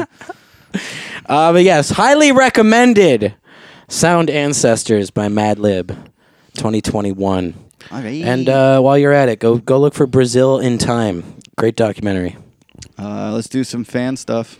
Hey, I just want to shout out my man Bobby G right now. What's up, Bobby G? I got the Ricola for you, dog. Bobby! I there was at least two, maybe three times since last week where I was just like alone and thought of Bobby going. Do you have Bobby's uh, o- old voicemail? Fuck no. Can we bring it I, out? I don't know Just where a it is. refresh, just a refreshment. I don't know where it is. You can search and cut It's it gonna take forever. You understand that? You understand you're going to ruin the, the flow of the next question to play something we did last week. Maybe not. I know. Um, all right, let's do another one. Yo, what up? It's Aaron, the jack off guy. Wait, the guy didn't last even ask a question. I was nervous the first time I called and I fucked it up, so I hope you don't play that one. Anyway, Ack was calling me out, so I guess I gotta give my bad story. Uh, I was jerking off when I was 12 or 13 years old, and I decided it would be a good idea to stare myself in the eyes in the mirror as I was doing it. I don't remember why. I don't remember if I even came from doing that, uh, but that was the worst So? thing I could think of. That? of Jerking off. Vanilla Anyway, uh, I idiot. should come up with another question. I want to know if you guys ever. Hold had on, wait. That's not even like. uh, There's there's nothing fucked up about that. That he stared at himself in the mirror. You've never jerked off in the mirror when you were a kid. I jerked off in the mirror a bunch of times. You want to be gay? Fine. I guess um, Did you ever like bend over in front of the mirror and look at your butthole? no, but you did. I got to be honest. I probably have. Maybe for a more adult, like, what's going on back there reason, but not just to make myself laugh. No, it was for a, a child. Like, what's going on there? I remember on the um, old Adam Sandler CDs, like uh, they're all gonna laugh at you. He had a character, and one of the things he had said was, "I looked at my asshole in the mirror the other day, and it blew my fucking mind." so I know that. I know Adam Sandler's. Yeah, you were it. never like 11 years old and looked at your butthole in the mirror and imagined it was a vagina and jerked off to it. Yeah, you just like. You're like how would you do that? You'd be. I'm not da- alone here. You'd be jerking, but like looking in the mirror like this. Standing on the counter. So yeah, you'd be jerking your dick downward while you hunched over and looked at your ass through your legs. For sure. Could have somersaulted and broke my neck. You know what's funny? I also thought since last week that I should do something gross with my peen just Yeah. for this week, but I didn't. Sorry. Um, What's like maybe maybe that's not weird at all. You should eat some magic mushrooms and then look at yourself in the eyes. were you jerk. like, were you like fucking with the other arm, like doing like flexing? Patrick Bateman? Like, were you jerking off to you? All right, he, he goes on. I don't know if you guys ever had any run-ins with uh, Kyle Kinane. I know he's a little bit older than you guys. that the guy who does the voice on into Comedy Central? He, he said that he Yeah. had uh, played in some punk bands, and he's a white dude from the suburbs that tried to make it in the Chicago music scene. So uh, I don't know if you guys ever ran across each other. No. Anyway, smooches. Not a bad question though, because Terrible he's question. right. No, I think that he knows we're comedy Could be the worst question ever asked on this show. He knows the voice of Comedy Central is a white suburban musician who tried to make it in the music scene. You're, you're, you just said that you're from a punk rock purist household, and we all love comedy. He's a that was white. a good question, but he's a white suburban. You're a white sub. That was a good question, but still the answer is no. Moving on. No. No. Um, I mean, we don't. You just said he was in like. I uh, I remember watching one of Uh, his like his stand up specials, and I haven't heard anything about. I haven't heard his name in years, but I remember a few years ago he had a little little wave, little pop. Uh, and yeah, I think Term's right. I think he's the dude who's like the coming up next or whatever the fucking. He's the voice of Comedy Central. Yeah, their little promos. Um, Tonight on Touch Point oh or whatever. I did know he you was from. I did. Uh, I knew he was from Chicago though, but no, I never met him. I never know seen any him. of these things. Can't say I knows the man. Kevin writes in. and says, "Yo, what's up? It's Kevin from Boston. Yeah. What's up? Uh, wondering if you guys will come back to a show in Boston. Hell yeah, after COVID or whatever. Also curious, what's your take on Eminem in general and new album? Uh, better than MGK's new album. I thought that. Thanks, guys. Love the music. Love the pod. I thought our view on M- I- our view on Eminem is never going to change. I feel like we've expressed it multiple times. No, mine does change though because I liked Kamikaze, and then I didn't really like. Uh, I liked some of music to be murdered by, or like there was definitely bars on it that were good, but overall, I thought Look, I wasn't as impressed. when a guy raps. so I'm uh, I'm peaks and valleys with Eminem. I like him. I don't like him. I don't know. when a guy raps for like two minutes and it's all but some of the lines are it's, pretty it's, good. It's impressive. Okay, to to be able to do that is impressive. Having said that, I think his music sucks. And I think, uh, like when you go back and you listen to blonde-haired Eminem, it's like quintessential. The bleached-haired star. it's like quintessential for uh, like how bars are supposed to be spit. I think that he was brilliant back in the day, like the Slim Shady LP, uh, Brain Damage, and, and, and shit like that.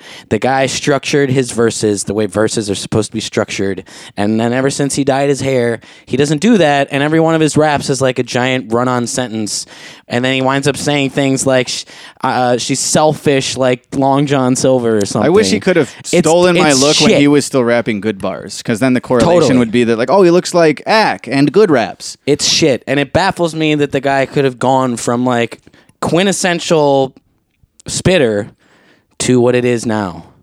You know, Which is what? like I said, it's just like it all sounds like one fucking long run-on sentence. There is no like iambic pentameter anymore. I don't know. I just think his new music sucks.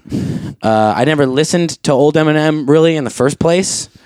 That's weird. Then how'd you jack his swag so Uh, like good? everyone around me did and so i always knew of his music but i never like i never as a youngster i never purchased a single eminem cd i never listened to it on my own what i always liked was the radio freestyles uh, the only eminem that i ever listened to on my own was in college i downloaded uh, like off of youtube i ripped a bunch of old eminem uh, radio freestyles, and then I burned them onto a CD, and I used to listen to that on my drive uh, to the train before. But he asked about what you thought of the new album. I don't like it. Okay. Hey guys, uh, been a fan of TPS for a long time. Uh, I'm just calling because I had a question there, uh, for a term.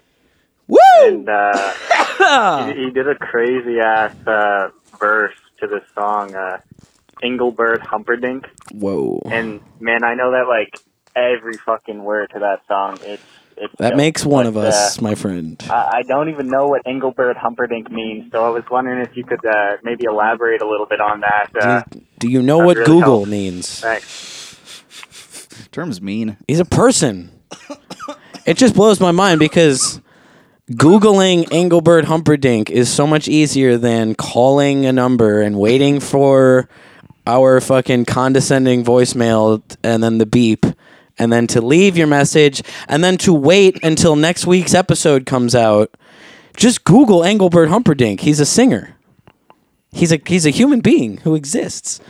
Uh, what is he like? Uh, is he like Hungarian or something? I wouldn't have been so rude and dismissive with my answer if it were about if it were about my song. I'm not being dismissive. Thanks for the call. I'm just trying to teach. Great question. Thanks for the call, buddy. Uh, he's Indian, but he's English. English. Engelbert Humperdinck, born. Englandian. Wow, it's a fake name. Born Arnold sounds like it. George Did you Dorsey. say wow when you learned that was a fake name? Why would you make up Engelbert Humperdinck? Because it sounds kick ass. Yeah, you're right. Because what's his? Because what's his real name? Arnold Dorsey. is an English pop singer. Dorksy. Humperdinck has been described as one of the finest middle of the road balladeers around. That's like a backhanded Yeah, ass middle of the compliment- road. One of the compliment. finest, most average. Um, the reason that I referenced him in the song is the line. I say "fly like a lesbian seagull," which is a dumbass line in the first place. Terrible. In the movie Beavis and Butthead Do America, the uh, hippie teacher, uh, whose name I don't remember, from Beavis and Butthead, sings a, a song to his class called "Lesbian Seagull." He goes, "Fly, lesbian seagull." Uh, and then the FBI kicks the door open and hits him in the back, and he throws the guitar, and they arrest him. Uh, for the soundtrack to the album, they got Engelbert Humperdinck to do the lesbian seagull song that their hippie teacher performs in the movie. That's that's the meaning behind the line. Term was right. You should be dismissed upon asking, and then we don't need to hear that answer. yes, you could Google these things. I don't know. We've talked about that before. That really like- isn't a great answer for that question, but it's you know fake name of someone no one's none of our fans have heard of. People It's like ask. when people contact us or DM us or tweet us or something with a question that is so answerable on your own. I don't know. It just Look blows again. my mind. Now I'm back on this guy's team. You're being mean. You don't have to be like. I'm not. I'm not being mean. I'm being truthful. I'm just being practical. You know, and I'm being practical. We urge fans to call in every week, and then they do, and it's like, why didn't you just Google it? Fuck. I mean, I'm still urging anyone to call in with pertinent questions that can't Um, be answered with a mere Google search. Man, we should go through some of our like most nonsense lines that like It's a it's a dumb ass line. yeah, like but there's so many of them. There's a lot. They're and just- I don't know. I guess like we just said, because Engelbert Humperdinck is such a kick ass name. That's just what we chose to. Yeah, the fact that we titled it that maybe was a little ambitious. Of like, we could have called that that song anything. I swear to God that our stupid ex manager at one point after that came out was like, I could swear that we were told that Engelbert Humperdinck's people had reached out to us or something for one reason or another that never The fact that we didn't, if there's there's no way that could be true because we would have we would have followed that lead. Would we have though? Would no, we probably now? not. If it was you, no, you're you're much quicker to throw an opportunity in the trash. um, no more details. No more interesting factoids on the No. Engelbert. Okay, let's go. No. What's up, Fag Lords? Um, I know you guys are on a hiatus, but I just want to leave you guys a little voicemail. Um, I just I mean, he's wrong. First of all, he's wrong. He's already wrong. There's another caller who's just wrong. That one's also my bad. I was like, we won't be here for a while. This could and then be I was like, hey, I'm a back. week old. Yeah. We're off hiatus though, buddy. Gas at the gas station, and you know how those little videos be popping up at some gas stations and like Yes. commercials. At the pump. So there was one that was talking about moving over for emergency vehicles, and Scott's Law. simultaneously an ambulance started driving by with its lights on and sirens, and It's not people that started crazy. pulling over to the side. I thought that was pretty fucking trippy. God's algorithm. Oh. A little bit. A little bit. sounding like um guy on the beat.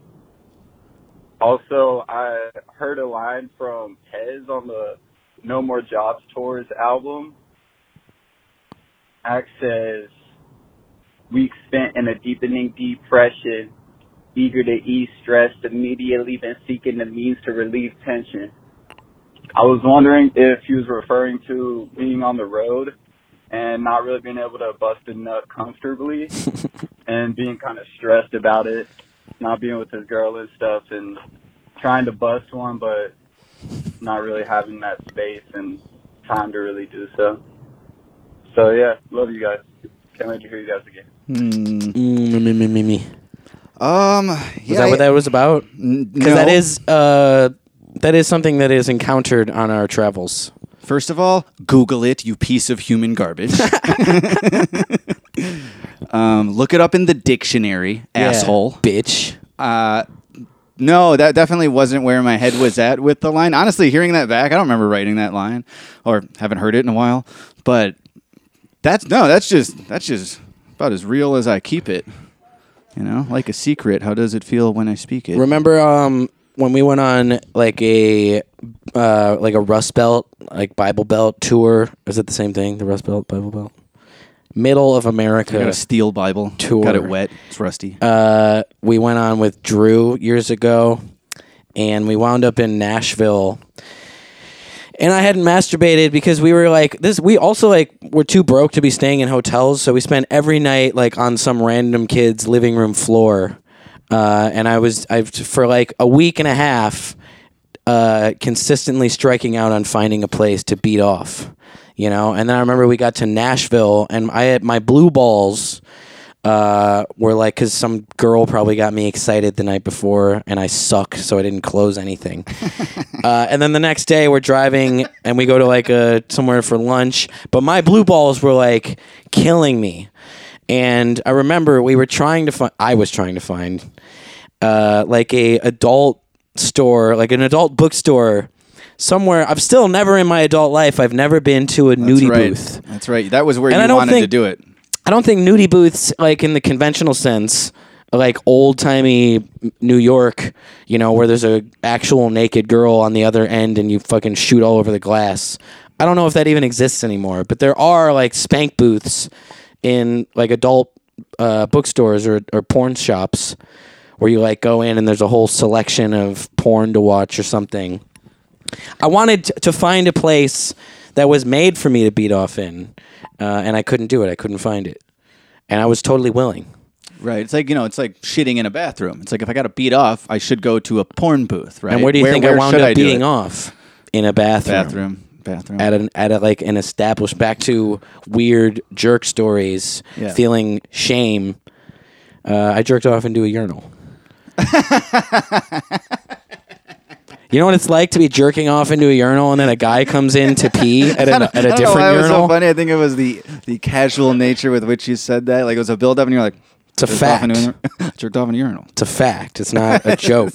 That's just life. That's how I feel about my line too. Is uh, that's just life. That's just a fact. Maybe whether I'm on the road or not. And then just like spent in a deepening depression. just like your cum got all uh, stuck in the, like whoever's little drain thing. you caked the cake. Urinals have that fucking like uh like plastic pink netting, you know, in the bottom, Ugh. which was Really with my picture. goo. Um, no, I do what you got to do. I'm trying to answer the man's question. Weeks spent in a deepening depression, eager to ease stress, immediately seeking the means to relieve tension, something like that. No, I, if anything, it might have been just like a little bit of consumption, a little bit uh, like substance abuse, needing to find my next, you know, Right. shot of this and smoke of that to help me feel a little better. Uh, again, on the road or not, but I think that line just holds up, dude. That's just like that's just the way it is. Um, let's do what? I also remember. Uh, have I told how? I think it was the same tour because we were on the road with uh, Chad. That I beat off in a hotel room into um, into the toilet like a champ, and I forgot to flush it, and then. Uh, I was out of the bathroom, and Chad came into our room and went to use. I like the- how forgetting to flush is what makes it like like like, like a champ. You know, I left it there. You had to look at it. Champion. Chad went and had to pee in our bathroom into the toilet that I had come in, and I don't think I'd, I'd flushed it. It probably looked like I poured candle wax in there, you know? Chad was probably like, Fuck you and you and you. You, you, you. um, Any yeah. more brain busters? Nah, I think that's good. And I forgot. Uh, we usually read some YouTube comments at the end, right? Oh, yeah. Uh, the first two of these They all are going to be about the stream. TPS dude. live stream number four. first first four out of five. My Jack Harlow remix. What? Fire, knowledge over swag. Well, one of them is just a your quote, so Awesome. that's balanced. One of them says so hard. The other sword. sword. We say sword. So hard. Ordered a sweater and a couple CDs recently. Been driving around with a smile on my face the whole time. Love you guys. Sweater is comfy as hell too. And then yes, on the live stream, if it's out of my hands, then it's not in yours either. I said that. Did we perform a song where you said that? No, but I, that is a That's that's broken language. That's definitely the end of broken language. Sword sheather. Sword. Nice. Uh, I think you said it, dude. I don't know. No, I did. I don't know what I rhymed it with. Nice. Um, picturesque, Seeing y'all with Yubi and Joey Cool and KC. Please come back when COVID is done. Love it. Uh, yeah, Kansas City or Boston. That is Yeah, the we plan. We'd, other we'd like to. Yeah, we want. I mean, no disrespect to Kansas City, but we're going to Boston. Oh, I want to Okay, go back to fucking uh, uh, Jack Stack, baby. Um, you go to Boston, I'll go to Kansas City. We're both going to both. Get some Jack Jerk. Stack in me. It's always both. I can't wait till the next time we go to Kansas City and eat Jack Stack barbecue. Jack Stack was terrific. Oh my god. Yeah, you're right. Uh, but I did love the first. You weren't Oh, with me the first so time I had Joe's, which is the place like at the gas station. I was. I was just crying. No, I went there before without you, and then I was hyping it up, and I you was were a sad crying. boy. I was writing MGK songs. Girl, don't act like you ain't saw me. I went through a thing years ago when we were on the road, our first time in Kansas City, uh, where I was, I was, You were the most messed up I've ever seen you. yeah, it was, it was rough. It was a rough one. But I I was, I like, was there for work in Kansas City. I- Driving the car and crying, and you I made you like, pull over and like y- y- we can't let you cry and drive 90 miles an hour. Like me and Drew feel like we're gonna die. So I was like, "Hey, buddy, come on, let, let's. I'll drive. Let me drive there. You go." And I'm still like, you guys, are the, you guys are the bitches for not wanting me driving while I was I'm like, crying. "No, we're all gonna die." no, you're the bitch here. No. you suck! Oh my God, Um, But do I. The the year prior, I was in Kansas City for the first time for a work thing. When I still had my job, I had to go there for work, and I went to we went to a few we went to a Jack Stack also, but the time we went was way better that I Mm-hmm. remember. But the time I was out there for work, we went to we did one a day. We just hit all of the Kansas City barbecues. we went to like the fancy one with you. but there's one that's in like a gas station, Oklahoma Joe's, or maybe it's just called Joe's. I remember that one. But um, Mm-hmm. I actually remember I was there. that was the best ribs I'd ever had in my life. I was there and I was a sad boy at the table and I was like, I'm not hungry. I don't want to eat. She won't take me back. And some lady saw me and on her way out she gave me an Adderall. It I was bothered like, me. I know. I was like, why? It's not. It's not a thing that would help your mood a- at all. You know. You see somebody who's like emotionally distraught Like you were and your breaking go-to down. is to go give them an amphetamine. Um, and it was like I mean, it helped, I guess, a little bit. we're driving. We got a long drive, so we stop off for this dope Put a ass little pep in my barbecue. step. We get all the shit, and I was like, I was here last year. You got to try this stuff. But you were in that like heartbreak, I suppose, where you can't eat. And you weren't eating, and I was like, I can't eat. I can't eat. I'm like, dude, you have to try one of these. Like, and that, I'm just like, dude, first of all, you need to eat. Like, I'm concerned about you. You need to eat. But you're like, you were really, uh, you know, head in your hands. And I was just like, just go in the car if you're gonna just sit here and cry in your hands. Why are you Yeah. doing this in public? Yeah. Uh, but then I was just like, come on, buddy, like just here. And I put some of my food here. Try one of these. And then you just did a, like a stubborn bite. Like you took a bite, like like like snapped it off and then threw the rib back on the plate and it's like, yeah, it's great. It's awesome. Awesome. Good. good. It's good. And I was just like, but seriously, like it's good, right? it's pretty good. Okay, if you're You're like, it's gonna good. be an asshole about it, don't Yeah. waste the bite. Yeah, okay, fine. Forget I asked. More ribs for me. Uh, all right, Broken Wax it says for we'll sure. be back. That's what we're trying to say. COVID or no COVID, I'll be back. And we back. And we back. And we back. Uh, can we get a remastered version of this masterpiece? Thanks. That's on MC Showcase. And no. Nope. No. No, you can't. Um, on the stream, fucking legends love all your stuff, and it's fucking hilarious when Term forgets shit. Hope you guys get the success That's why you I do deserve. it. I hope you guys know I do it on purpose Master because you, lyricist. 'cause you guys like it. I love the um, duality of that statement. It's fucking hilarious when Terms forgets his lines. Hope you guys get all the success you deserve. It's like we have exactly what we deserve because you've seen us perform. this is everything's evening out. Any luck video, so fucking dope. It's funny because I th- the way I think of it, it's like yeah, if I was performing in front of an actual crowd, I would try harder and make sure that I remember every single word. Would you? Would you though? Uh, but but also like we are performing technically in front of more people than like almost every one of our shows usually. Um, Even during the stream when it's like four or five hundred people watching, you know, we don't normally play for five hundred people. We have. I would call it a rarity. and when Boston really shows out. uh, on the stream, last one. Just wanted to leave this message. Yeah, music got me through teenage years. Yeah, music. uh, followed me into college and left with me out the Marine Corps months later, and I'm rapping word for word your stuff in my car. oh Uh, lifelong, we got a lifer. Do or die. Frick yeah, dude. Thank you, everybody. Um, you've been listening to the TPS Reports podcast. Is there any helium left in that balloon? I bet you. Uh-huh. I was looking at our podcast landing page. Send us a gift at 256. Now you're trying uh, too hard. It's I not know. working. It's not P.O. working. Box 25627. Do a Jiminy Glick. Um, send us, send, I don't think uh, anybody yet has sent Acumental a birthday gift. It's and fine. I'm over it. I'm offended for you. It's okay. Uh, P.O. Box 25627, Chicago, Illinois 60625. And uh, TPS Sports Podcast at Gmail or 708 797 3079. Give us a call.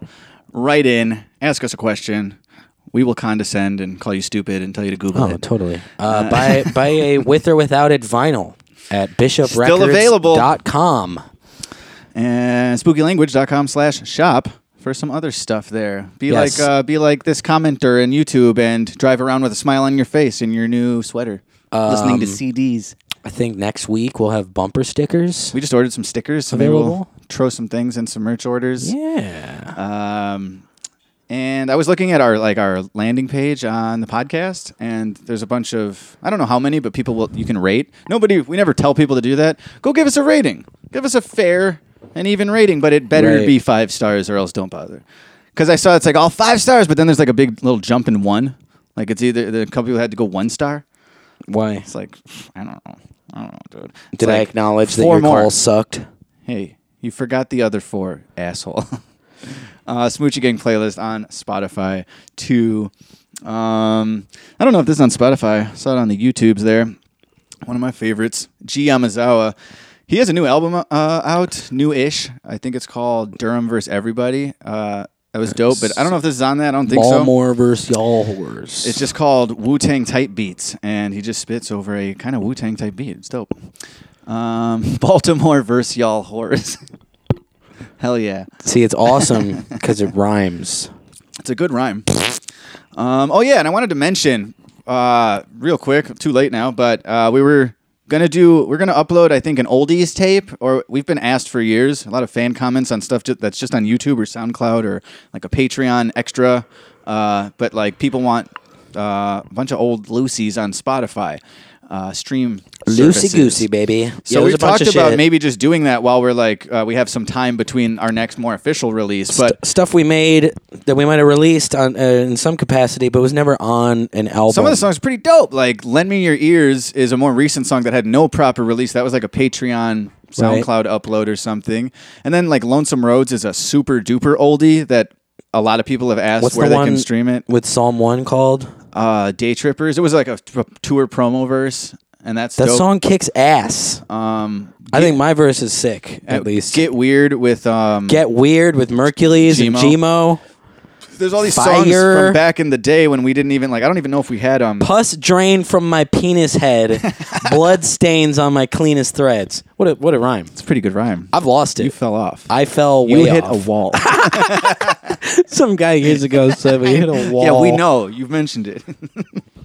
Best comment ever left. Uh, but in case we're forgetting something, because our fans are always more in tune to this shit than even we are. So we were thinking of the track list if we happen to upload an oldies tape on the streaming services while we work on uh, the next little thing.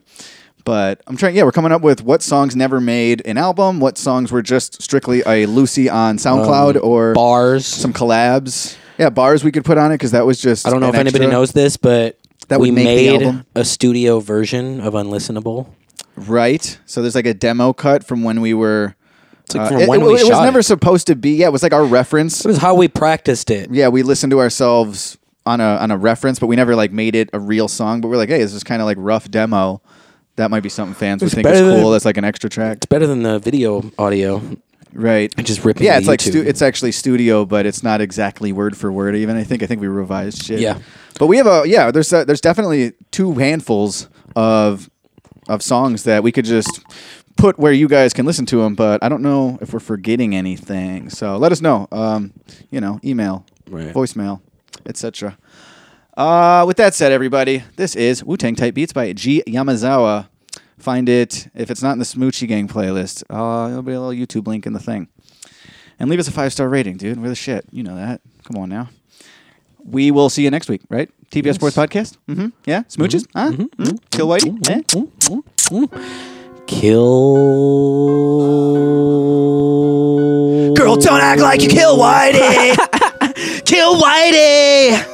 See ya. I guess it's thicker than my bloodline. Shot the Draymond, all year round, he got them guns out. For the one time, one time he lifted up the smoke though, we had the blood roll. My other partner knocked on front doors for game consoles, that's pronto. Hey, what's a story if it stay untold? A country family smoking cigs in front they six month old. A seventh grader asking me if I would like the gun told. My words, you couldn't come close, that dirty laundry unfold. I unload, get it off my chest, dog. He got his piece from his set, ain't talking chest, dog. Just picture Bobby Fischer press you with a tech. Oh, I bet y'all I chef y'all like restaurants like Szechuan, like Raekwon on the best, but I'm slept on. My man's in them. Knew I was destined to get them Benjamins. They second all my sentiments, but check me when I mention them. Criminal activity don't need to be on Instagram. That PTSD settling is a different kind of evidence. But most my people working hard, day to day, nine to five, eight to eight. They cater trays, plastic spoons and paper plates. In classrooms, that sacred place where half the room get left behind. And Whole Foods and Papa John's. Everybody on a grind, everybody on a time limit, and we televise. In it, one hell of a ride. Happy to be on the side. Y'all know what I'm talking about. Give a fuck about your net worth. I'm a tastemaker, cause my papa had that chef work. Know before you ever touch a knife, you gotta prep first. Need to get that business buttoned up like a dress shirt. Learn a lot of lessons down on Georgia Ave and Petworth. Learn how to make mistakes, learn how regret works. Learn that to be the best, you gotta be yourself first. In search of my self worth. I'm a version of all the people who ever crossed me, but the loss of friendship felt worse. Ain't that some shit? Ain't that a bitch? They complain about language, but y'all know how it is. Ever since I was a kid, ain't fuck with politics. One look at Lady Liberty, mm, yeah, them thighs are thick. Uh, look at that stride and shit, see how quick a soccer switch. I keep it honest with the audience I'm talking with. Mm, I ain't like these other artists that y'all rocking with. At a pool party with a model minority. I'm R-rated, don't pirate, fuck now I'm irate. You think I don't think about race, about my eye shape?